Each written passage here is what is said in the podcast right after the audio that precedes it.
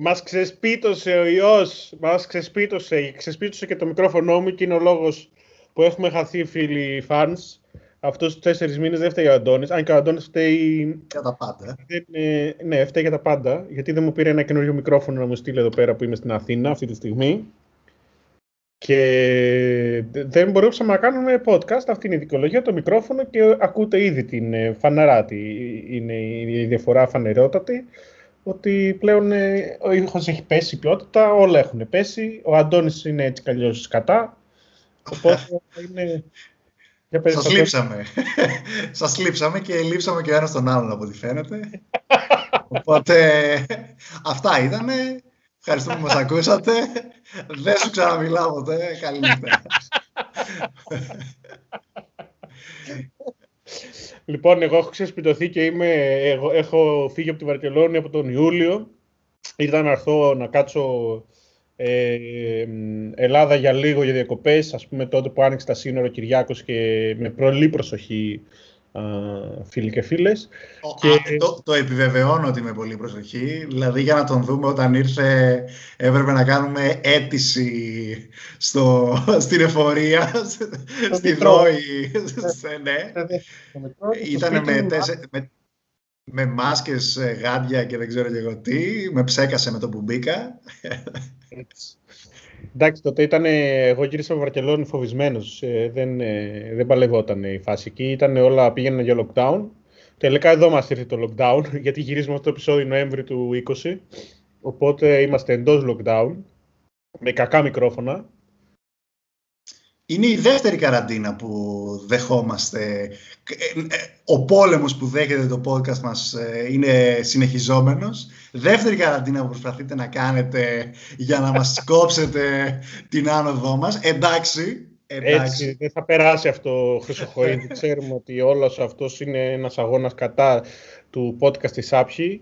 Προσωπικά έχω αρχίσει ήδη να κάνω αιτήσεις για επίδομα για τους καλλιτέχνες. Η αλήθεια είναι ότι τώρα αστειευόμαστε με κάτι που για πολύ κόσμο είναι χοντρό και σοβαρό και προφανώς έχει επηρεάσει πάρα πολύ κόσμο και σε θέματα υγείας και οικονομικά κτλ. Αλλά τέλος πάντων δεν είμαστε εδώ για να το βαρύνουμε. Είμαστε εδώ για να ρίξουμε τη θετική νότα, γιατί την αρνητική την ακούνε από τα, όπως λέει ο Αγγελάκας, από τα δελτία. Αχ, πώς το λέει, δεν θυμάμαι. Ειδήσεων. Όχι, δεν λέει δελτία ειδήσεων. Λέει κάτι αντίστοιχο, ας πούμε. Δεν θυμάμαι. Πάντως το τραγούδι τελειώνει με καλό σας ξενέρωμα. Αντί για καλό σας ξημέρωμα που λένε στα δελτία ειδήσεων. Είναι. Βαθύ. Μπροστά. Εντάξει, Αγγελάκας είσαι εγγύης. Έτσι. Και εγγύηση επίσης είναι ο γυμναστής που αναρωτιέσαι τι έχω γράψει στις σημειώσεις και με ρωτάς 3 μέρες ο γυμναστής. Λοιπόν, να ξεκινήσω την ιστορία ότι εδώ στην Αθήνα που ήρθα, ξεκίνησα να κάνω θέατρα όπως έκανα και ξέρουν οι fans κλπ. Έκανα θέατρο και improv, μαθήματα. Και έκανα θέατρα σε ένα τέλος πάντων θεατρική ομάδα στην Αθήνα.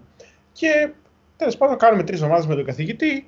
Μπαίνω στο Facebook μετά από τις 3 εβδομάδες και κατεβαίνω στο σκρολάρι στο Facebook και βλέπω από τον Κωνσταντίνο και Ελένης τη φάτσα του γυμναστή με ξανθόπλατη έμαλη.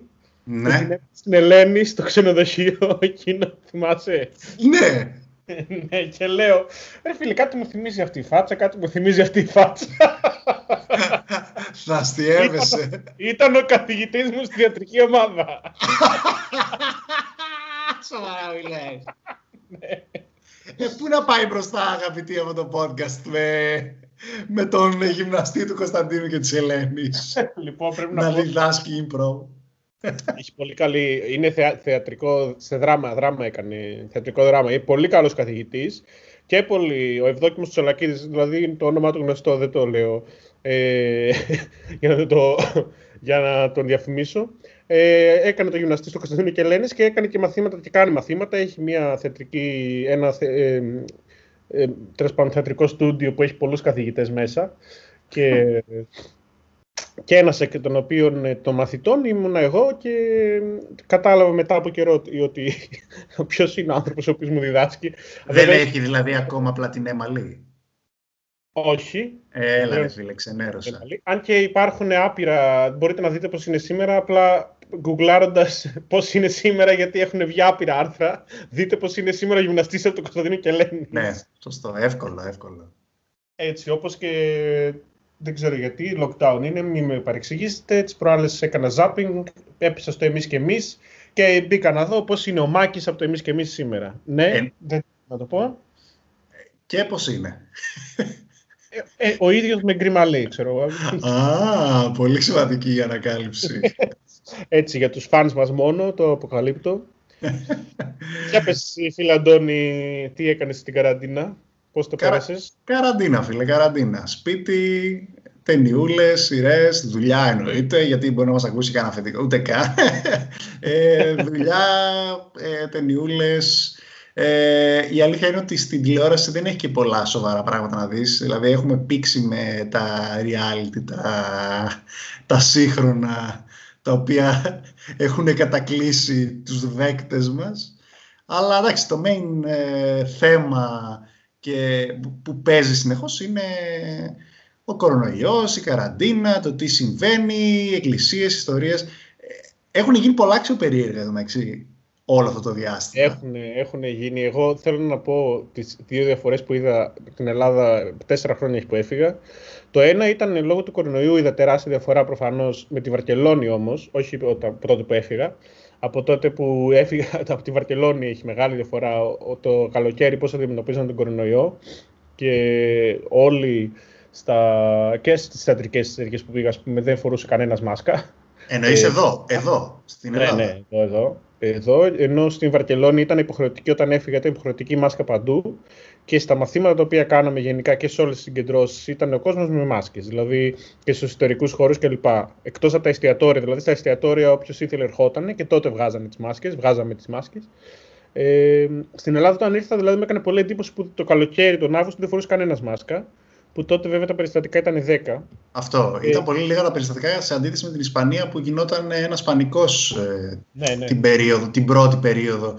Και από διάφορα στοιχεία που έχουν κυκλοφορήσει, πρακτικά είναι αντιστρόφως ανάλογη η πορεία σε Ισπανίες, Ιταλίες κτλ. Από ό,τι στην Ελλάδα. Εντάξει. Και η άλλη διαφορά που είδαμε την Ελλάδα είναι τα ελληνικά realities, όπως ανέφερες. Ας μπούμε λοιπόν να πες το intro. Και θα μπούμε να σχολιάσουμε τα ελληνικά τρας, δεν ξέρω πώς θα... reality... Ναι, όχι. Να χαρακτηρίσω. Την ελληνική τρασιά, που έχουμε άπειρη, έτσι. Παίζει να είμαστε η καλύτερη χώρα μαζί με την Αμερική, ίσως, ναι, σε τρασιά στην τηλεόραση. Στην τηλεόραση όμως, έτσι, γιατί παίζει πολύ μεγάλο ρόλο. Λοιπόν, ας πέσει το intro.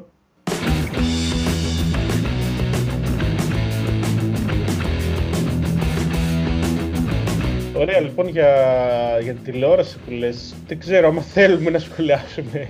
Θέλω να μου πεις. Στις ηλικίες μας δεν βλέπουμε τηλεόραση. Δηλαδή, ποτέ δεν, τώρα που είμαι και εδώ, δεν έκατσα ποτέ να ανοίξω την τηλεόραση και να πω αχαζόλιο για τηλεόραση. Γιατί είναι τόσο σκουπίδι όλο το και τα νέα και τα πρωινά, τα μεσημεριανά, τα βραδινά. Δηλαδή, δεν ξέρω, ίσως η κρατική τηλεόραση μόνο κάποιες εκπομπές που έχω δει που αξίζουν. Αλλά οι υπόλοιπες πραγματικά, δηλαδή, δεν ξέρω. Ελάχιστες, ναι, πραγματικά, μετρημένες στα δάχτυλα του χεριού εκπομπές που αξίζει να πεις, έστω και στο ελάχιστο ότι θα δεις. Αλλά εντάξει, δεν νομίζω ότι είναι σημείο των καιρών. Νομίζω ότι διαχρονικά συνέβαινε αυτό. Αλλά τώρα με την πληροφορία στο ίντερνετ να είναι διαθέσιμη ό,τι χρειάζεσαι και ό,τι θέλεις πρακτικά να δεις. Ναι, ισχύει ότι έχει μειωθεί αυτό που μπορεί να σου παρέχει. Το θέμα είναι ότι στο ρεζουμέ, στην πράξη,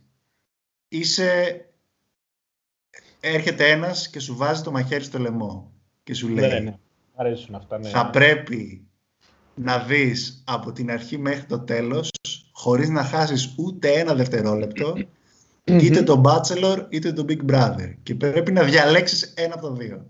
Τι κάνεις? Ξεκάθαρα επιλογή, γιατί και τα δύο προφανώς είναι πάτος, αλλά νομίζω ότι πιο πάτος είναι το Bachelor. Έτσι, δηλαδή, όποτε έχω δει οτιδήποτε σκηνή κλπ, είναι τόσο σεξιστικό ότι, ρε παιδί μου, ένας τύπος φασώνει 25 γκόμενες και το ανάποδο, έτσι. Γιατί 25 γκόμενες, τι...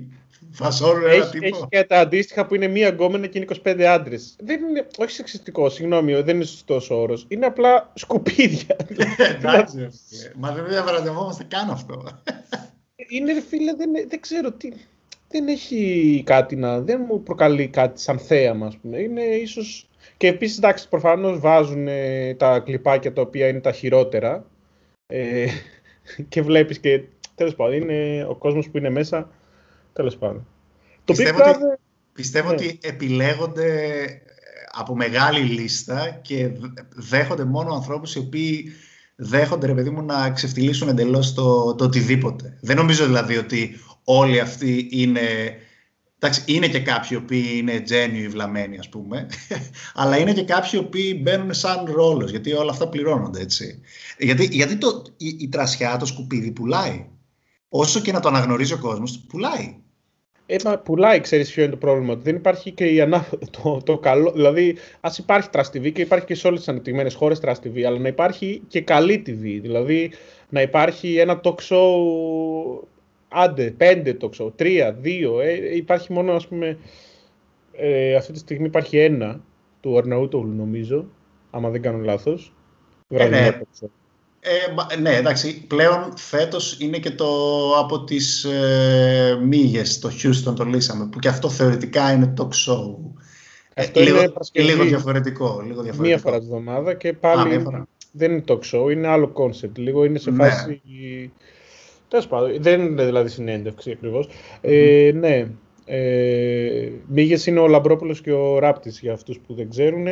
Θα αναφέρουμε και στην πορεία. Στις σημειώσεις μας έχουμε να σχολιάσουμε και για αυτούς και για τις μήγες.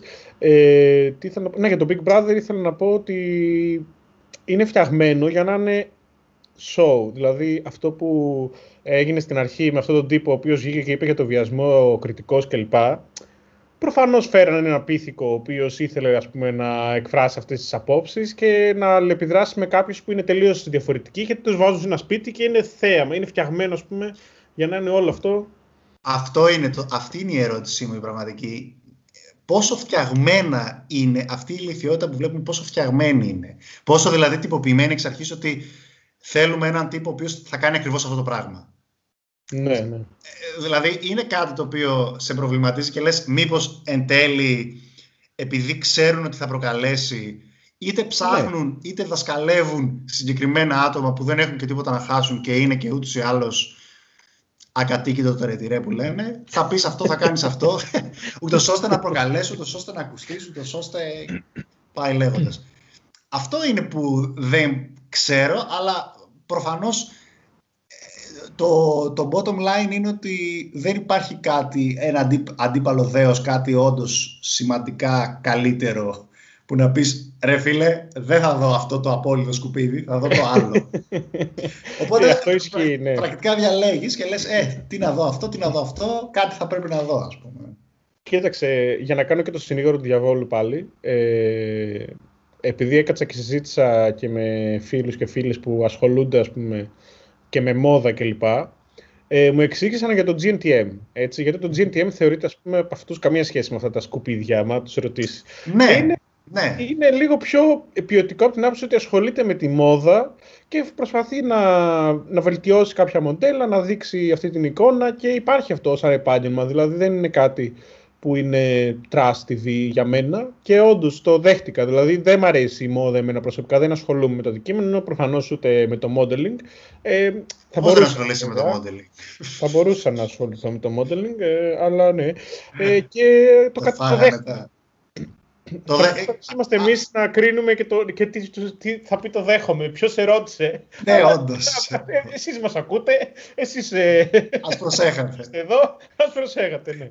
Ναι, η αλήθεια ότι το γεγονός ότι υπάρχουν και κάποια αντίστοιχο είναι και το MasterChef θεωρητικά, που έχει και αυτό ένα κομμάτι μιας συγκεκριμένης σε πολλά εισαγωγικά εξειδίκευσης, ας πούμε, κάτι συγκεκριμένο που θες να δεις, που αυτό το part του το καταλαβαίνω κι εγώ.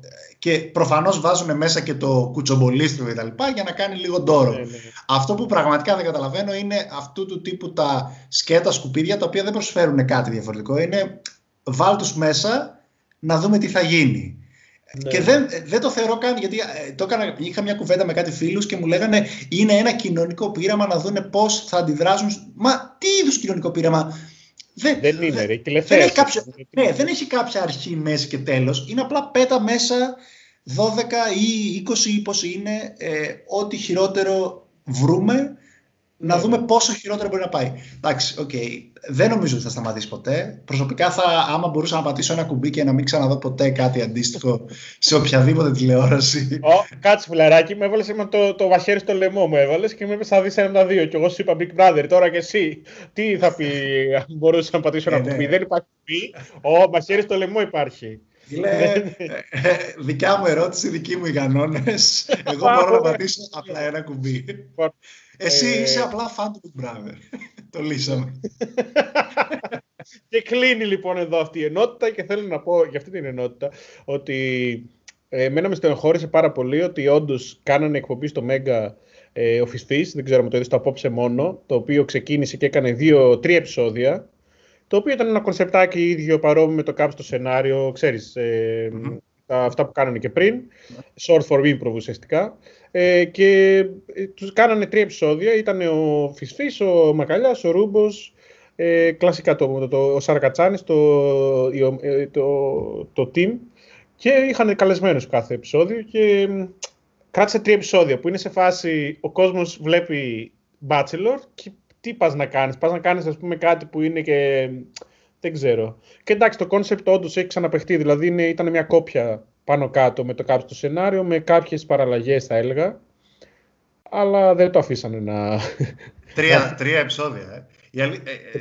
Είχα δει ένα τρέιλερ το οποίο μου φάνηκε ενδιαφέρον, αλλά ναι, όντως δεν πρόλαβα να δω actual επεισόδια. Δεν πρόλαβα, γιατί ξέρεις, αυτές οι εκπομπές κανονικά ξεκινάς και βρίσκεις και λίγο το χαρακτήρα σου. Τη βελτιώνεις στην πορεία. Δηλαδή, να περάσει 1-2 χρόνια, άμα δεις και τις αμερικάνικες αυτές εκπομπές, ξεκινάει με ένα γυμνό στούντιο, ξέρω, και σε 10 χρόνια είναι άλλη εκπομπή, άλλος παρουσιαστής. Καμία σχέση με την αρχική. Προφανώς η ίδια ομάδα, αλλά αλλάζουν όλα. Δεν προλάβανε να κάνουν τίποτα. Νομίζω δεν έχουν γίνει αρκετά mainstream αυτά, ούτως ώστε να μπορεί να μπει στο μέσο κοινό. Στην τηλεόραση, ναι, γιατί το μέσο κοινό δεν είναι στην... Οι νέοι στην Ελλάδα δεν είναι στην τηλεόραση, είναι στο YouTube, και αυτό φαίνεται από τα views τα οποία χτυπάνε, εντάξει, και οι trappers, οι οποίοι έχουν 10 εκατομμύρια views, ας πούμε, κάθε βίντεο του Madclip και του Sneak και του τέτοιου, του Light και λοιπά. Ζορίστηκε πάρα πολύ, επειδή βλέπω και τη φάτσα του ενώ μιλάμε.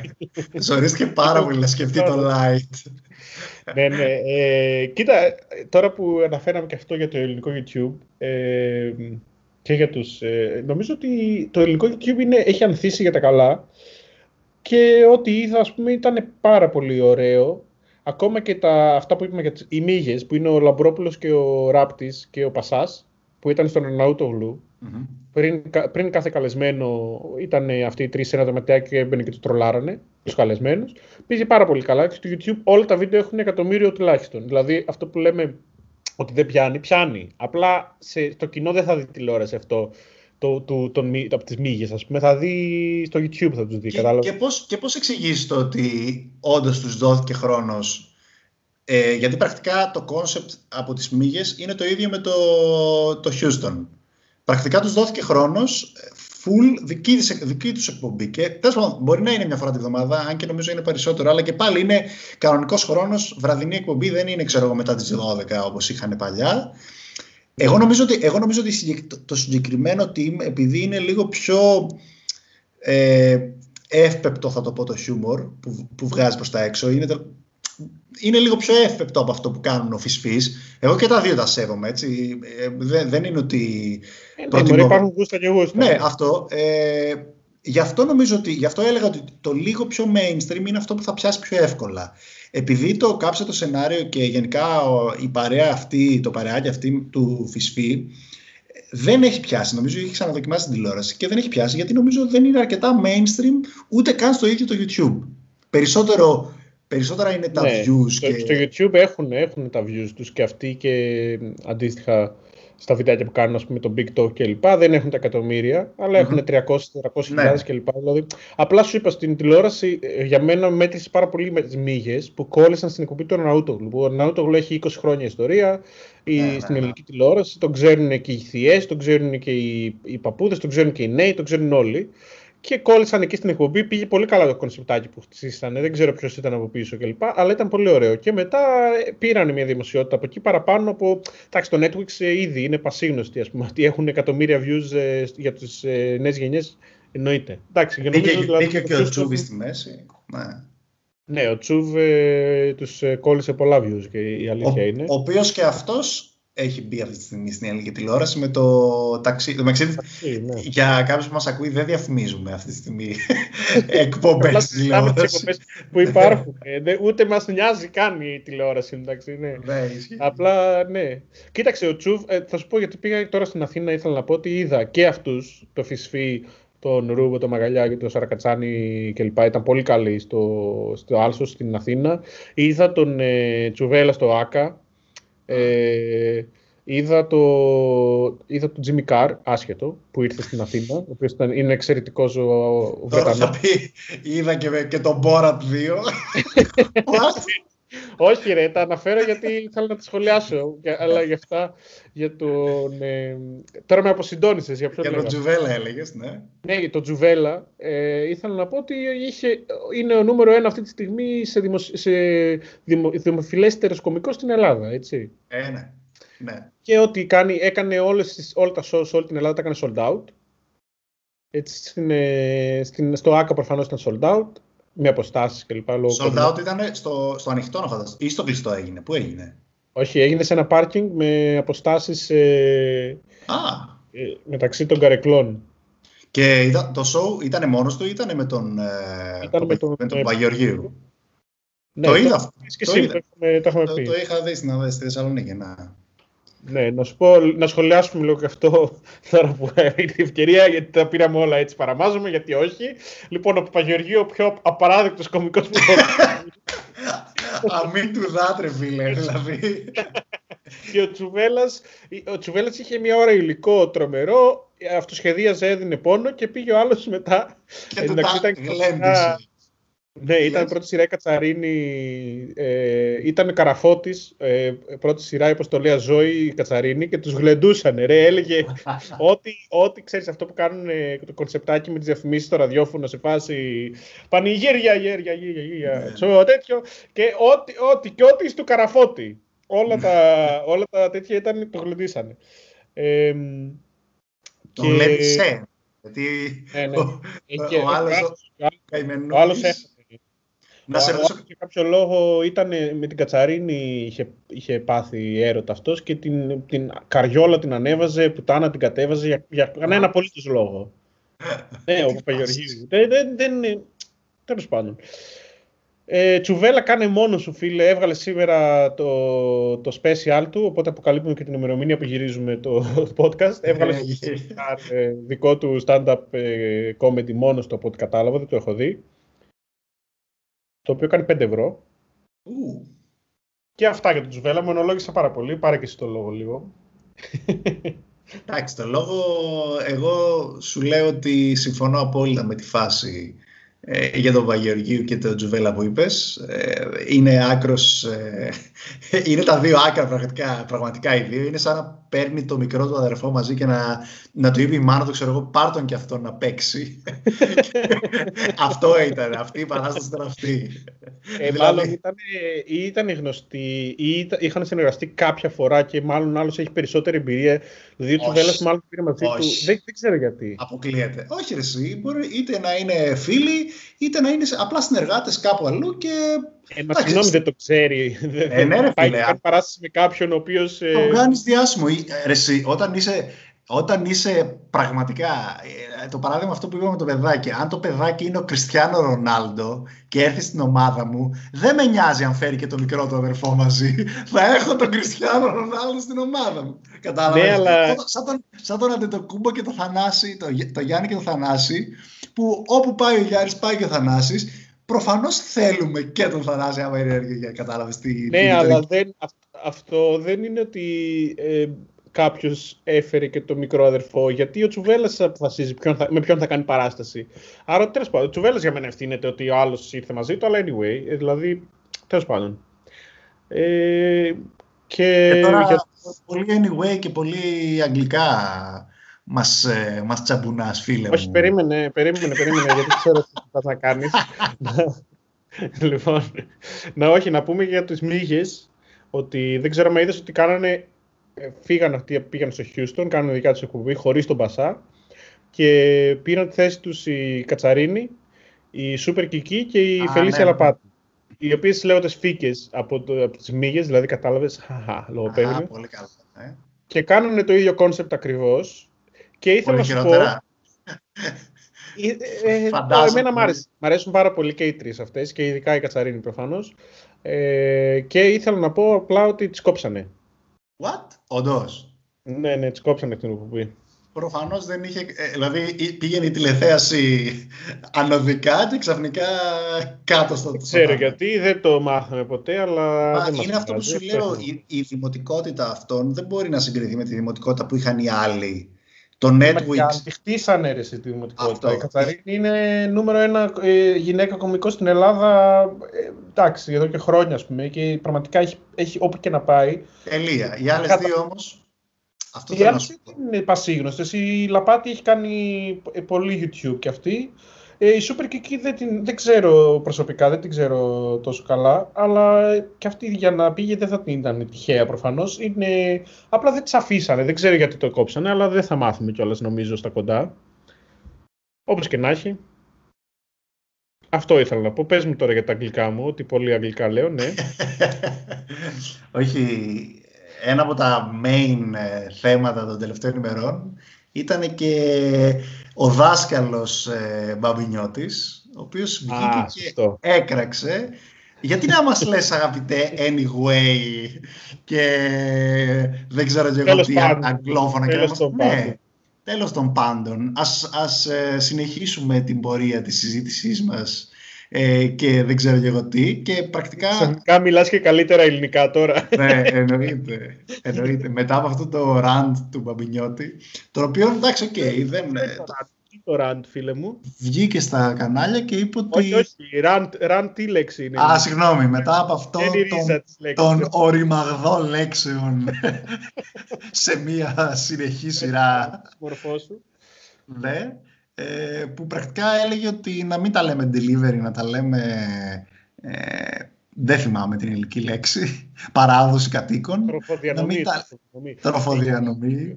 Έχει δίκιο, να σου πω την αλήθεια, έχει δίκιο ο Μπαμπινιώτης, γιατί η ταυτότητα του λαού, ας πούμε εγώ που βλέπω, τώρα σοβαρά θα μιλήσω, βλέπω στην Ισπανία πόσο επειδή και στο σχολείο δεν έχουν καλή γνώση αγγλικών και στις ταινίες κάνουν ντουμπλάρισμα κλπ. Ο κόσμος δεν μιλάει αγγλικά και όχι μόνο δεν μιλάει. Η γλώσσα η ισπανική είναι πάρα πολύ ανεπτυγμένη και όλα είναι ισπανοποιημένοι όροι. Όλοι. Δηλαδή δεν υπάρχει αυτό το rant που λέμε εμείς. Δεν θα το πει ένας Ισπανός. Το οποίο είναι και ωραίο για τη γλώσσα να εξελίσσεται. Τώρα στην Ελλάδα δεν το έχουμε τόσο πολύ αυτό. Δηλαδή κάποιον να προχωράει τη γλώσσα κλπ. Έχουμε πάρα πολύ επιρροή από την αμερικανική κουλτούρα. Ναι, σε αυτό συμφωνώ. Χρησιμοποιούμε καθημερινά πάρα πολλές αγγλικές λέξεις. Δηλαδή, ναι, χαβαλέ κάνουμε, αλλά έχει βάση αυτό που είπε. Αλλά εντάξει, κάποια αιρεσία όρη δεν γίνεται. Δηλαδή, είσαι στο 2020 και έχεις χρησιμοποιήσει... Έχεις τόσο έντονη την επιρροή, δεν μπορείς να την αποβάλεις δια της βίας την αμερικανική επιρροή. Δεν μπορεί ξαφνικά το lockdown να το λες. Εγκλισμό. Εντάξει, οκ. Αλλά έγιναν διάφορα θεματάκια στην καραντίνα που έχουμε εδώ σημειώσει πολλά που θέλαμε να σχολιάσουμε. Εντάξει, μεγάλο event ήταν ο πολέμαρχος Πολάκης με τα διάφορα που έβγαλε και έδωσε και υλικό και για τη Σαπίλα προφανώς. Πήγε, δεν ξέρω αν το είδες αγαπητέ, έξω από μια μονάδα δυτικής θεραπείας, βγάζει τη μάσκα. Και αρχίζει Τι να πω για την μονάδα δυτικής θεραπείας και με παρέα στην Κρήτη φωτογραφία αυτό. Με 10 άτομα. Και οι παρέες θα είναι στην καραντίνα. Τες πάμε. Πραγματικά είναι θλιβερό αυτό. Δεν θέλω να. Ούτε καν χαβαλέ δεν μπορεί να κάνει. Ναι, και δεν μπορείς.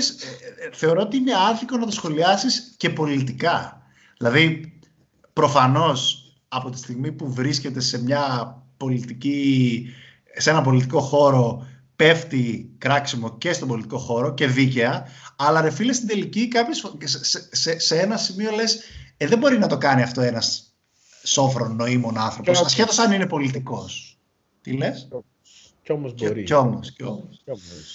Η ελληνικότητα δεν σταματάει να μας απογοητεύει. Ή μάλλον δεν σταματά να μην μας απογοητεύει. Αυτό. Μας έχει χαρίσει πάρα πολλές μεγάλες στιγμές η ελληνική πραγματικότητα και η ελληνική πολιτική σκηνή. Ναι. Αλλά δεν είμαστε και οι μόνοι, έτσι. Δηλαδή τα είδες τι έγινε και στην Αμερική, τα παρατράγουδα που πέσανε, αβέρτα, το τρόλ το ίδιο. Ναι, τουλάχιστον απελευθερωθήκανε οι φίλοι μας οι Αμερικάνοι και έχουμε και κοινούς γνωστούς που σπουδάζουν στην Αμερική.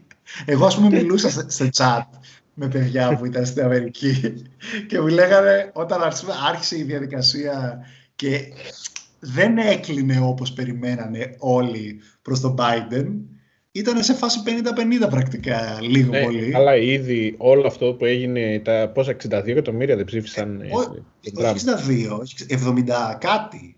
74, είναι αστεία πράγματα. Δηλαδή, όπως είπε, διάβασα στο Twitter κάποιος που είπε 4 χρόνια από αυτή τη διακυβέρνηση και 60 εκατομμύρια, 70 εκατομμύρια ψήφισαν ξανά αυτόν τον άνθρωπο, τον οποίο δεν δέχτηκε, παιδιά, ιστορικά δεν έχει ξαναγίνει, δεν δέχτηκε την ήττα του. Δηλαδή, τι μόνο αυτό. Και ακόμα δεν έχει δεχτεί έτσι. Δηλαδή, είναι στη φάση. Χθες προχθές βγήκε και είπε ότι ο Μπάιντεν νίκησε όντως, αλλά με αθέμητες. Δεν το είπε έτσι. Το είπε έτσι, τον άκουσες. Εγώ άκουσα μόνο το ότι εγώ δεν θα κάνω καραντίνα. Η δικιά μου διακυβέρνηση δεν θα κάνει καραντίνα. Δεν ξέρω τι θα κάνουν αν υπάρξει επόμενη. Όχι, βγήκε και δήλωσε χθες προχθές ότι όντως αποδέχομαι. Όχι, είπε ο Τζο Μπάιντεν νίκησε, αλλά με σαθρά μέσα. Δηλαδή πάλι είναι αυτό που λες, ρε φίλα μου, είναι να πεις συγγνώμη, πες συγγνώμη. Μην πεις συγγνώμη, αλλά. Ναι, όντως. Νίκησε, αλλά. Δεν είμαι ρατσιστής, αλλά. Είναι δύσκολο τελικά. Βασικά, διαφορετικά θα το διατυπώσω. Είναι ο Τραμπ ο χειρότερος loser όλων των εποχών. Δηλαδή, που να μην ξέρει πώς να αντιδράσει στην ήττα του. Αυτό ήταν το αστείο της όλης κατάστασης. Δεν έκανε εντύπωση τίποτα από όλα αυτά. Επίσης, έχει πόσα δημοσιεύματα ότι είναι με τη Ρωσία, ότι έχει επαφές με πάρα πολλές. Προφανώς είναι αυτός ο άνθρωπος. Με τις επιχειρήσεις προσπαθεί, έχει κάνει διαφήμιση στο προϊόντων του ή προϊόντων των παιδιών του ή της γυναίκας του μέσω του Twitter με την προβολή του Λευκού Οίκου. Δηλαδή αστεία πράγματα. Έχουμε δει εκτρώματα από αυτόν τον άνθρωπο. Δεν περίμενα τίποτα χειρότερο, ας πούμε, τίποτα καλύτερο. Έτσι είναι, άμα δεν ξέρεις να χάνεις. Σε προκαλώ λοιπόν, αγαπητέ. Και προκαλώ, εντάξει, τώρα αυτό είναι λίγο στημένο, αλλά ειλικρινά γράψτε loser.com στο Google.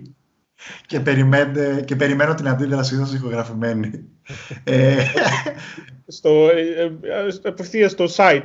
Γράψτε στη διεύθυνση loser.com και θα μας θυμηθείτε. Θα γίνει ένα ωραίο redirect ή μάλλον ανακατεύθυνση στον καλύτερο, στο χειρότερο μάλλον loser όλων των εποχών. Καλύτερο χειρότερο πρωθυπουργό που μνήστητη μου κύριε έφυγε και ησυχάσαμε. Ναι, το μόνο αρνητικό της όλης φάσης είναι ότι δεν μπορέσαμε να χαρούμε λίγο τον Προκόπη Παυλόπουλο νούμερο 2, ο οποίος ήταν πρακτικά ο αντιπρόεδρος του. Αυτός ο οποίος θα έβγαινε αντιπρόεδρος μαζί με τον Τραμπ αν εκλεγόταν δεύτερη χρονιά, ο Μάικ Πένς τέλος πάντων, το οποίο είναι ο μόνος λόγος για τον οποίο τον αναφέρω, είναι ένα πάρα πολύ γαμάτο περιστατικό που συνέβη, που είχαν τα κλασικά debate, αυτοί κάνουν debate εκτός από τους προέδρους, κάνουν και οι αντιπρόεδροι. Με την Χάρις, τέλος πάντων, έκανε ένα debate μιας ώρας και κάποια στιγμή τον έδειχνε η κάμερα. Ο τύπος λέω ότι μοιάζει με τον Μπάκη, γιατί έχει πάλευκο μαλλί, πραγματικά αυτό που λένε μαλλί μπαμπάκι φαρμάκι. Okay. Και κάποια στιγμή ενώ στέκεται και μιλάει και τον δείχνει το γκρό πλάνο, όπως λέγεται, τη φάτσα του. Παιδιά, έρχεται μία μίγα 30x30 εκατοστών. Όχι, εντάξει. Λοιπόν, 3x3 κυριολεκτικά, μια τεράστια μύγα τσετσέ, και κάθεται πάνω στο τσουλούφι του πρακτικά. Δεν ένιωσε προφανώς αυτός τίποτα, και η μύγα να κάθεται εκεί ίσα με 2 λεπτά σερί. Οπότε αυτό έπαιξε παντού και ήταν ένα πάρα πολύ αστείο περιστατικό γενικά που παίχτηκε. Γενικά με τα μαλλιά δεν το έχουν οι Ρεπουμπλικάνοι, είναι λίγο... το περοκίνη τους δεν κολλάει. Αυτή είναι μια θεωρία συνωμοσίας αυτό που λες για τους Ρεπουμπλικάνους και το μαλλί. Θα μπορούσε. Θα μπορούσε. Α, για τα μαλλιά των Ρεπουμπλικάνων, αν είναι θεωρία συνωμοσίας. Γιατί από θεωρία συνωμοσίας πάμε καλά. Έχουμε κάνει ένα επεισόδιο ολόκληρο για θεωρία συνωμοσίας, να το ξαναπιάσουμε. Δεν θέλω να το ξαναπιάσουμε το επεισόδιο. Θα ήθελα όμως να προσθέσουμε τον αγαπημένο, αγαπητό, αξιαγάπητο, πολύ αγάπητο, και αντικαταστήστε τη λέξη αγάπητος με οτιδήποτε άλλο επιθυμείτε, τον Πετράκο. Ποιο Πετράκο? Περίμενα να πω για τον Μπόρατ. Θες και σειρά. Για τον Μπόρατ το 2, λοιπόν, για τους Ρεπουμπλικάνους, είναι ωραίο, πολύ ωραία ταινία να το δείτε. Προφανώς είναι κόνσεπτ ότι ο Σάτσα Μπάρον Κοέν ντύνεται Μπόρατ και είναι αυτός ο χαρακτήρας, και έχει και πλέον μια κόρη μαζί του, η οποία πρέπει να πάρει Όσκαρ για μένα, η Μαρία Μπακάλοβα από τη Βουλγαρία. Απλά τρολάρει πολιτικούς ή γενικά ανθρώπους του δημόσιου βίου της Αμερικής. Δηλαδή πάει σε ένα γιατρό, ας πούμε, και λέει ότι ουσιαστικά υπενήσεται ότι πηδάει την κόρη του και είναι μαζί με την κόρη του στο γιατρό. Θα μη σποϊλάρω. Και ο γιατρός του λέει δεν πειράζει αυτό, αλλά και συνεχίζει να μιλάει κανονικά. Μετά έχει γίνει σκάνδαλο με τον Τζουλιάνι που είναι μέσα στον στενό κύκλο του Τραμπ. Και τέλος πάντων, δεν θέλω να πω σε λεπτομέρειες, θα το δείτε στην ταινία, αλλά είναι πάρα πολύ ωραίο γιατί τους ξεφτύλισε. Και είναι όλα πραγματικά, δεν ξέρω πώς το κάνουν, αλλά είναι σαν να βλέπεις κανονική ταινία. Δηλαδή έχουν βάλει ένα σενάριο χτισμένο πίσω από πραγματικά σκηνικά, τα οποία τρολάρουν τους ανθρώπους που συμμετέχουν στα σκηνικά. Άρα τρολάρουν. Για μένα είναι μορφή κωμωδίας για μένα. Ναι. Αληθινά πρόσωπα της πολιτικής. Ναι, ρε παιδί μου, παίρνω εγώ εσένα, εσύ που είσαι, ας πούμε, ένας, τι να σου πω, υπεύθυνος, ο διευθυντής της μιας ιατρικής μονάδας, ξέρω εγώ, και είσαι στέλεχος επικρατείας της Νουδού, και σε φέρνω σε ένα δωμάτιο, σε ένα χώρο, και συζητάμε κάτι, το οποίο εσύ εκφράζεις μια πολύ ακραία άποψη, το οποίο το εκμεεύω εγώ από σένα, και είναι αυτό κάνει στην Αμερική. Δηλαδή προσπαθεί να βάλει στο δημόσιο λόγο κάτι που απόψεις που έχουν άτομα που ασχολούνται με το δημόσιο βίο και κανονικά, δηλαδή να θέσουν μια τέτοια άποψη, και το έχει ξανακάνει και σε όλες τις ταινίες του. Είναι το ίδιο κόνσεπτ, δηλαδή ντύνεται ένας ρόλος και τι να σου πω, κάνει αυτό. Και για τον Γρηγόρη Πετράκο που έλεγες, για να συγκρίνουμε με τη βούρτσα. Τι, που λέει και ο Αλκαίος, τι να πούμε. Ναι, τελειώνουν και οι λέξεις κάπου και το πολύ ανησυχητικό δεν είναι ότι υπάρχουν αυτές οι απόψεις. Το πολύ ανησυχητικό είναι ότι κόσμος που ζει ανάμεσά μας, κάνουμε και τέλος πάντων στον άμεσο κύκλο μας, τα πιστεύει. Αυτό είναι το χειρότερο. Yeah. Ότι θα υπάρχουν αυτές οι απόψεις, θα υπάρχουν πάντα, ρε φίλε. Απλά το κακό είναι ότι για να καταλάβεις ή μάλλον για να αποδείξεις σε αυτόν τον κόσμο ότι αυτά δεν ισχύουν, πρέπει να κάτσεις και όντως να διαβάσεις. Αν δεν διαβάσεις και απλά περιμένεις να φας μασημένη τροφή, θα πιστέψεις μάλλον οτιδήποτε σου πλασάρει. Τον κάτσανε και τον κάνανε σε κάθε point, πώς το λες τα ελληνικά, σε κάθε παράγραφο που είχε ο Πετράκος που έγραφε, που εξηγούσε το βίντεο. Πήραν το ελληνικά hoaxes που είναι θεωρητικά η επίσημη αρχή στην Ελλάδα για τα fake news. Έτσι, δηλαδή το Facebook ουσιαστικά τους πληρώνει, τους χρηματοδοτεί για να αναλύουν fake news στην Ελλάδα. Και έκατσε και έκανε κάθε παράγραφο του Πετράκου ανάλυση και γιατί είναι λάθος.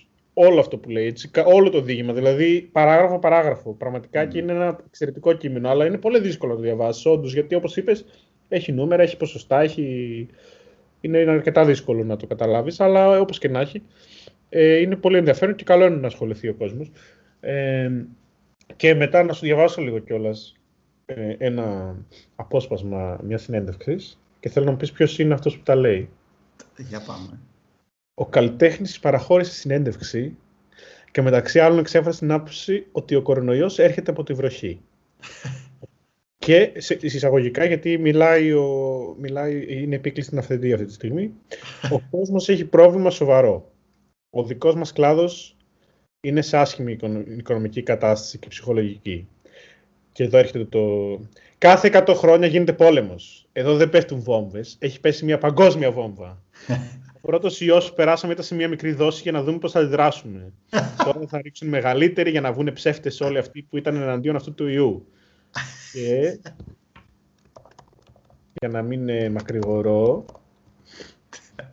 Ο ιός έρχεται κατά την άποψή μου από τη βροχή, από τα σύννεφα, γιατί εκεί έχουν ρίξει τον ιό για να μην τους βλέπουμε. Και όπου πάει το σύννεφο και βρέχει, πάει και ο ιός. Αυτό είναι η άποψή μου. Αν βγαίνεις έξω και βρέχει, πρέπει να κρατάς ομπρέλα. Και τα παπούτσια σου να τα βγάλεις έξω και να κάνεις απολύμανση. Η βροχή παίρνει τον ιό. Γεια σας, κυρίες και κύριοι. Λοιπόν, τα αυτά, προφανώς δεν θα μπορούσα να το βρω με τίποτα. Αλλά είναι ότι ήταν ο τεράστιος Σταμάτης Γονιδής. Έτσι. Εντάξει.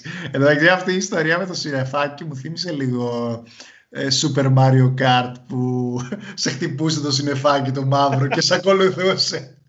Εδώ ο Λαβαλτή είναι. Οι Ιαπωνέζοι τα ξέρουν από τότε. Τι νομίζεις, γιατί είναι τυχαία η γιούχα. Στο τσιπάκια, στις μάσκες. Τι να πεις. Προχωράμε γιατί δεν... Τι άλλο να εξηγήσεις για αυτές τις καταστάσεις, για αυτά τα φρούτα. Αλλά είναι πολλά και ζουν ανάμεσά μας.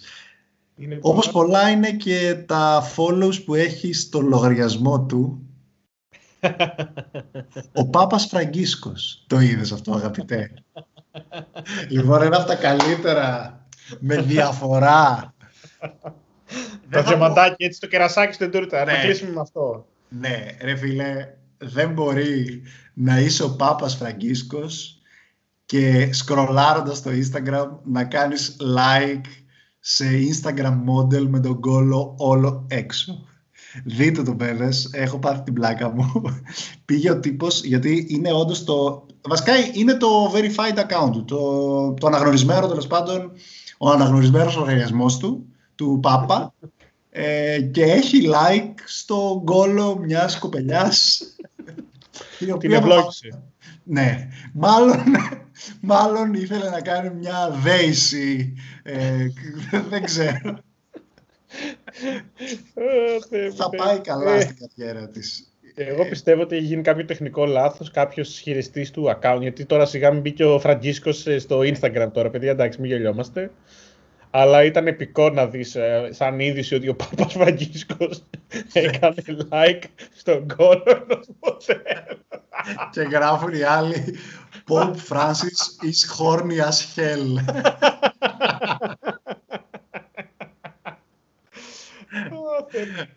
Λέει πατώντας, αν σου πατήσει like ο ποντίφικας ισοδυναμεί με τζάμπα εισιτήριο στον Παράθυσο. Σταμάτα. Καλά, ήδη ο ποντίφικας είναι εξαιρετική ορολογία. Ο ποντίφικας, ναι. Είναι όπως ο Εγκέλαδος. Μ' αρέσει πάρα πολύ αυτή η λέξη.